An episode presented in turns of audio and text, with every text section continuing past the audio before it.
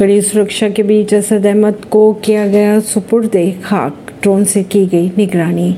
माफ़ी डॉन अतीक अहमद के बेटे असद का अंतिम संस्कार प्रयागराज में किया गया। असद को प्रयागराज के कसारी मसारी कब्रिस्तान में सुपुर्द खाक किया गया। उमेश पाल हत्याकांड में आरोपी असद अहमद का अंतिम संस्कार शनिवार को प्रयागराज में किया गया। असद को प्रयागराज से कसारी मसारी कब्रिस्तान में लाया गया था। वहीं पर उसे सुपुर्द खाक किया गया। अंतिम संस्कार में 25 से 30 लोग शामिल हुए थे। इसी दौरान उनके बुआ समेत परिवार के अन्य सदस्य मौजूद रहे। पुलिस की कड़ी सुरक्षा के बीच उन्हें सुपुर्द खाक किया गया। उसे सुपुर्द खाक किया गया। इसी दौरान ड्रोन से निगरानी की गई। कब्रस्तान में कुछ ही दूर पहले ही मीडिया के एंट्री पर भी रोक लगा दी गई थी। बीते दिनों एक एनकाउंटर में यूपी पुलिस के एसटीएफ ने झांसी में असद को मार गिराया था। शाइस्ता भी नहीं देख पाई अपने बेटे का मुँह। अतिक अहमद ने अपने बेटे के अंतिम संस्कार में शामिल होने के लिए अर्जी ज़रूर दी थी, लेकिन कोर्ट का समय शुरू होने से पहले ही उसका अंतिम संस्कार कर दिया गया था।